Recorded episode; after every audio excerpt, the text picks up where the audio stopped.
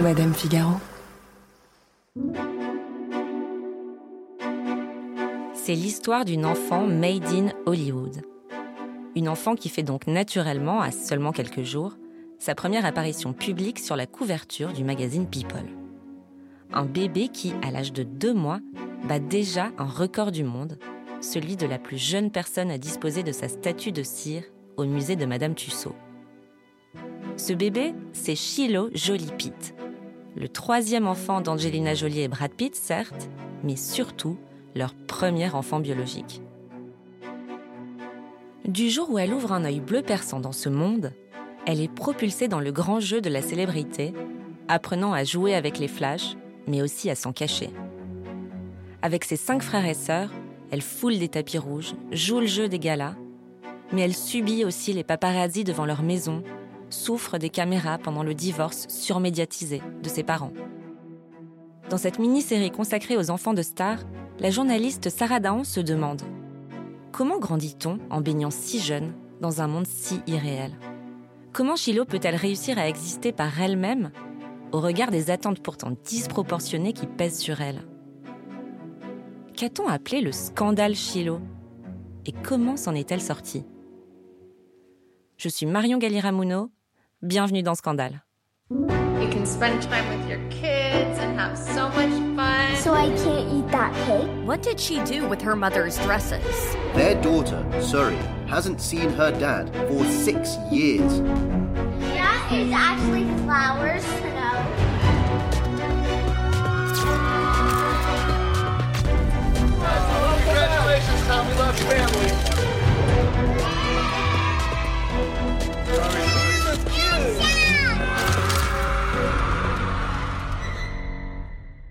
En octobre 2005, un coup de tonnerre s'abat sur la planète Hollywood. Jennifer Aniston et Brad Pitt divorcent. Oui, personne n'a oublié ce moment parce que la raison de cette séparation, c'est le nouvel amour de Brad Pitt, Angelina Jolie. La première fois qu'ils se rencontrent, c'est sur le tournage de Mr. and Mrs. Smith et c'est le coup de foudre. Les deux acteurs se sont cachés pendant un temps, mais une fois le divorce prononcé, ils ne mettent que trois mois à annoncer qu'Angelina Jolie est officiellement enceinte.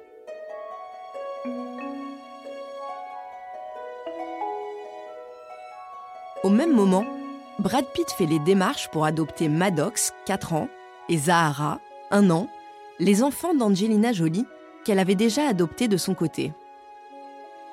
Si Maddox et Zahara ne suscitent pas l'engouement des médias, l'attente est particulièrement forte autour du premier enfant biologique de ceux qui représentent à l'époque un idéal de beauté masculin comme féminin. La symbiose de ces deux légendes voit le jour le 27 mai 2006 en Namibie, en Afrique, et elle s'appelle Shiloh, qui veut dire Messie en hébreu. Un prénom que Marceline Bertrand, la mère d'Angelina Jolie, souhaitait donner à son premier enfant avant de faire une fausse couche.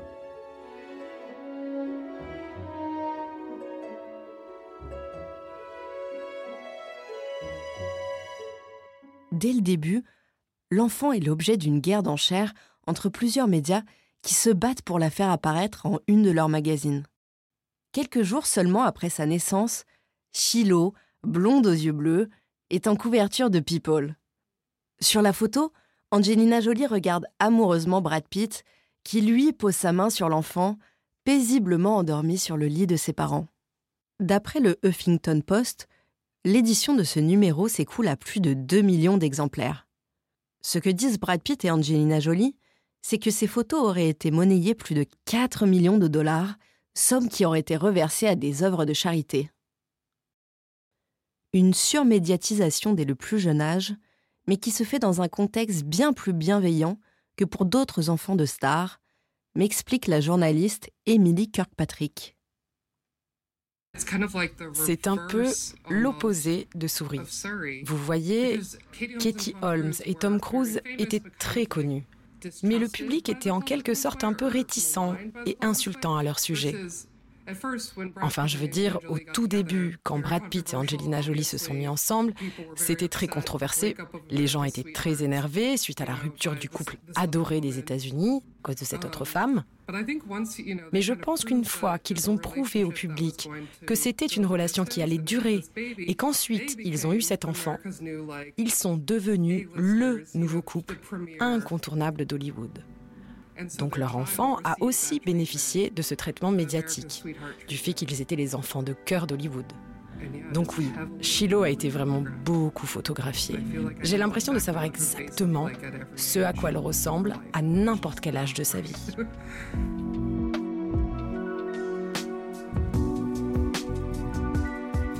Un an après la naissance de Shiloh, Angelina Jolie et Brad Pitt adoptent Pax, qui vient du Vietnam et qui a 3 ans. Puis l'actrice met au monde les jumeaux Vivienne et Knox. Shiloh vit à Los Angeles avec ses parents et ses cinq frères et sœurs, qui ont tous des tuteurs à domicile, ainsi que des professeurs de musique et de langue à disposition. Les enfants apparaissent occasionnellement sur les tapis rouges aux côtés de leurs parents. La famille voyage dans le monde entier au gré des engagements humanitaires d'Angelina Jolie et se rend aussi souvent en France où le couple a acheté le château de Miraval. Shiloh occupe une place à part au sein de la fratrie. C'est la première enfant naturelle du couple mythique et elle attire donc particulièrement l'attention des médias. Tout le monde se demande à quoi elle va ressembler, ce qu'elle fera de sa vie plus tard.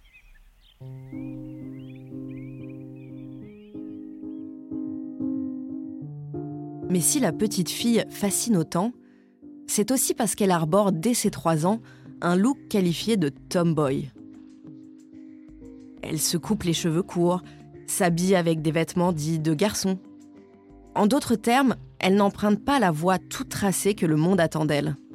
Et cette liberté, ce côté rebelle, plaît autant qu'il interpelle. En 2010, à 4 ans, elle apparaît en une du magazine Star, où il est écrit qu'elle collectionne les animaux morts, qu'elle décapite des poupées et qu'elle veut se faire appeler John par son entourage comme si ses questionnements intimes sur son identité faisaient forcément d'elle une enfant étrange. Très vite, la presse à scandale s'empare du cas Shiloh Pitt. Durant ses premières années, elle fait la couverture de nombreux magazines à scandale, tels que OK Magazine, Us Weekly, Star, avec des titres toujours plus racoleurs. Bienvenue dans le monde bizarre de Shiloh, pourquoi Angelina transforme sa fille en garçon? La solitude de Shiloh. Une rhétorique et une ligne éditoriale rétrograde, orchestrée par les médias de l'époque selon Emily Kirkpatrick. À l'origine, elle avait les cheveux très longs, un peu comme toutes les enfants à cet âge. Et je me souviens qu'au moment où elle s'est coupé les cheveux très courts, c'est devenu un énorme sujet. Et c'est là qu'ont commencé toutes les spéculations autour de son genre. Je crois qu'encore une fois, on peut le réduire juste à un choix de storytelling. C'est l'angle idéal pour les médias. Je pense surtout au Daily Mail comme étant un peu à la tête de ces histoires autour des célébrités. Et bien entendu, leur site et leur agenda médiatique sont construits autour d'une ligne éditoriale très conservatrice. En fait, le terme garçon manqué, je pense qu'il est souvent utilisé comme une sorte de langage codé. Comme s'ils essayaient de dire, regardez, est-ce qu'elle ne va pas devenir gay?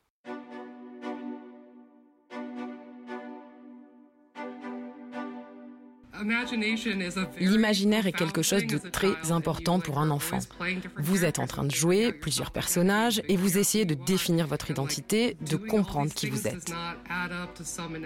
Et faire tout ça, ça ne colle pas avec le genre d'histoire très claire, facile et évidente que les médias aiment raconter. Ce n'est pas comme si elle était en train de faire son coming out.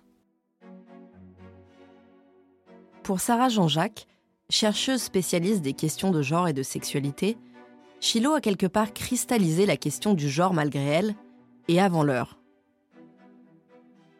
L'affaire euh, Shiloh, effectivement, c'était au début des années 2000, où, en tout cas en France, peut-être que c'était un peu différent aux États-Unis, ces questions-là n'étaient pas du tout visibles. Ce qui a fait scandale, c'est que ce questionnement, cette mise à distance des normes de genre à travers l'expérience d'une petite fille de célébrité a permis d'amener au grand jour en fait une question sociale qui existait euh, déjà depuis euh, j'imagine un certain nombre d'années et qui concerne surtout beaucoup de familles avec leurs enfants. Je me souviens qu'à l'époque, les sites web et les magazines People mettent constamment en comparaison et en opposition Shiloh avec une autre enfant de superstar, Souris Cruz, née la même année qu'elle.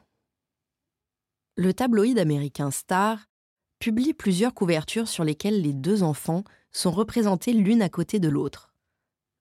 Sur l'une d'entre elles, parue en 2010, alors qu'elles n'ont que 4 ans, on voit Souris habillée en ballerine face à Shiloh habillée en vêtements techniques d'escalade, avec pour titre La princesse et le garçon manqué.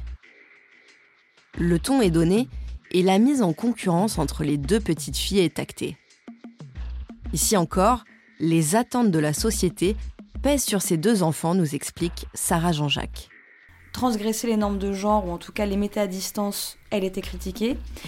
Et de l'autre côté, on avait Souris qui était au contraire dans l'hyperféminité et qui était également euh, critiquée pour ça. Et le plus surprenant dans toute cette histoire, c'est que ce qui a contribué au scandale Chilo, c'est surtout la réaction de ses parents.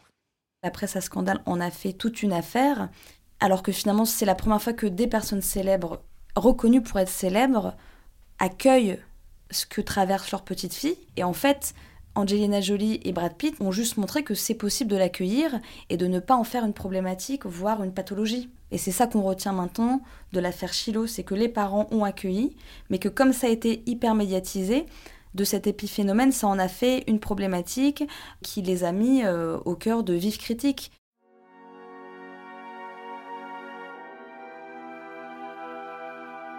À l'époque, au milieu des années 2000, Brad Pitt et Angelina Jolie incarnent les canons de beauté et de réussite ultime en Occident.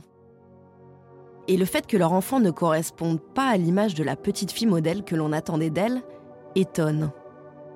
Pour Emily Kirkpatrick, les critiques envers Shiloh étaient en fait des critiques adressées à sa mère. Ici, on observe une condamnation d'Angelina Jolie et de son libéralisme, ou du moins ce qui est perçu comme tel, ainsi que de son activisme. Avec une telle logique, bien sûr qu'elle allait faire un enfant non binaire. En 2016, un autre événement ébranle l'image de famille parfaite de la tribu Jolie Pitt.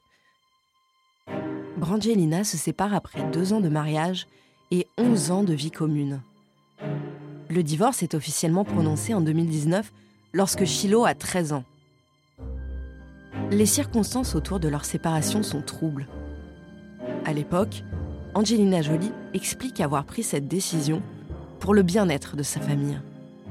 On parle même de brutalité de la part de Brad Pitt. Selon OK Magazine, Shiloh serait celle pour qui la séparation aurait été la plus douloureuse. Elle serait aussi la seule des six enfants qui seraient toujours proches de Brad Pitt, alors que les cinq autres auraient pris le parti de leur mère. Aujourd'hui, Shiloh a 16 ans, mais elle n'est toujours pas une adolescente comme les autres. Elle vit avec sa mère et ses frères et sœurs à Los Feliz, un quartier huppé de Los Angeles. Ce qui la distingue d'une américaine lambda, c'est qu'elle vit tout de même dans une maison estimée à 25 millions de dollars. Et cette maison, elle est située tout près de celle de Brad Pitt pour que les enfants puissent le voir régulièrement.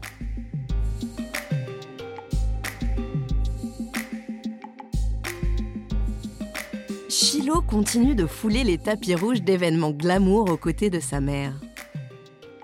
Elle suit aussi ses traces en matière d'activisme, puisqu'elle s'est déjà rendue à plusieurs reprises au Cambodge pour suivre les avancées de la Maddox Jolie Pitt Foundation, l'ONG fondée par ses parents en 2003. En fait, les événements publics auxquels elle se rend sont stratégiquement choisis par sa mère, comme me l'explique Emily Kirkpatrick. Je pense qu'Angelina Jolie limite intentionnellement ce que vous voyez de ses enfants. Elle partage certains moments quand bon lui semble, par exemple, quand elle fait la promotion d'un nouveau film, Angelina va inviter tous ses enfants à défiler sur le tapis rouge, à ses côtés, et on les voit porter des vêtements qu'elle-même portait plus jeune. Ce qui finalement fonctionne comme une machine à créer des histoires qui pourront être relayées bien évidemment par les médias. Mais sinon, c'est très... Au final, je pense qu'on peut comparer ça à un mode de vie à la Beyoncé et Jay-Z. C'est-à-dire que tout se passe à l'abri du regard du public. Vous ne voyez jamais comment ces enfants grandissent, ou comment ils vivent, ou même ce à quoi ressemble leur maison. L'apparence de Shiloh a en tout cas changé. Elle arbore désormais des cheveux longs et des robes, et cela continue de déchaîner les médias. À travers l'obsession autour de son apparence, on sent en sous-texte un certain soulagement. Pour la presse, elle est enfin revenue à la normale. Elle est devenue celle qu'ils attendaient, c'est-à-dire une jeune femme glamour dans la lignée de ses parents mythiques. On peut alors se demander pourquoi, lorsqu'elle était plus jeune, elle a laissé paraître ses questionnements vis-à-vis de son identité. Et pourquoi elle arbore à nouveau des codes physiques associés au féminin. Pour Sarah Jean-Jacques, il s'agit simplement de cheminement que traversent beaucoup d'enfants. On peut émettre l'hypothèse qu'elle est passée euh, par une phase de questionnement euh, de comment elle veut se présenter aux autres avec son apparence qui touche vraiment toutes les petites filles, euh, qui, beaucoup de petites filles ou de jeunes adultes disent j'étais garçon manqué avant parce que être garçon manqué c'est valorisé aussi. Donc soit elle est passée par une phase comme ça qui touche beaucoup de petites filles et elle en est ressortie, ou soit il y a eu des effets de ces critiques sur sa famille et sur elle-même, sur en fait, attention, tu seras stigmatisée si tu ne corresponds pas aux normes de féminité. Pour Béatrice Copper-Royer, pédopsychiatre, le cheminement de Chilo peut aussi s'expliquer par un besoin intime d'affirmation de soi. C'était probablement dans sa tête une façon de faire de la résistance et d'échapper justement au mouvement identificatoire à sa mère qu'on voulait absolument lui imposer. C'est-à-dire, je suis une petite euh, Angelina Jolie en miniature et donc dans un mouvement, euh, à mon avis, assez sain d'autoprotection, elle, s'est complètement opposée à ça pour se différencier. C'est vraiment intéressant parce que c'est une tentative d'individuation. Peut-être que ça lui a permis de mieux savoir de quoi elle avait besoin et, que finalement, euh, elle a abordé plus tranquillement euh, le mouvement identificatoire à sa mère après. Elle se l'est approprié de façon plus paisible.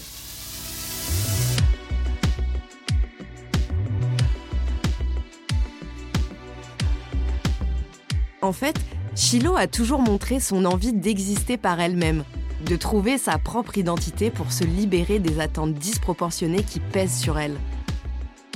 Aujourd'hui, c'est par la danse qu'elle semble trouver sa voie.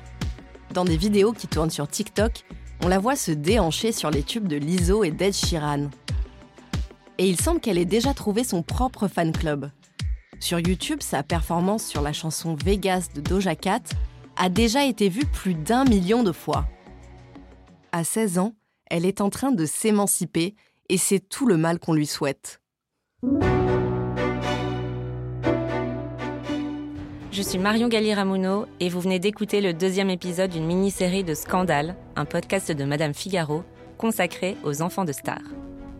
Sarah Dahan a écrit et tourné cet épisode. François Clos en a fait le montage, la réalisation et le mix. Les musiques ont été composées par Jean Thévenin et François Clos. Lucille Rousseau-Garcia est la productrice de Scandale et Océane Sunny en est la responsable éditoriale. Si cet épisode vous a plu, vous pouvez nous laisser des étoiles et des commentaires. Et surtout, abonnez-vous à Scandale. Ça vous permet d'être sûr de ne pas rater la suite de cette mini-série. Dans le troisième épisode, on se retrouve pour parler d'Harper Beckham, la petite dernière du clan Beckham, fille à papa qui a découvert très jeune les joies et les peines des réseaux sociaux.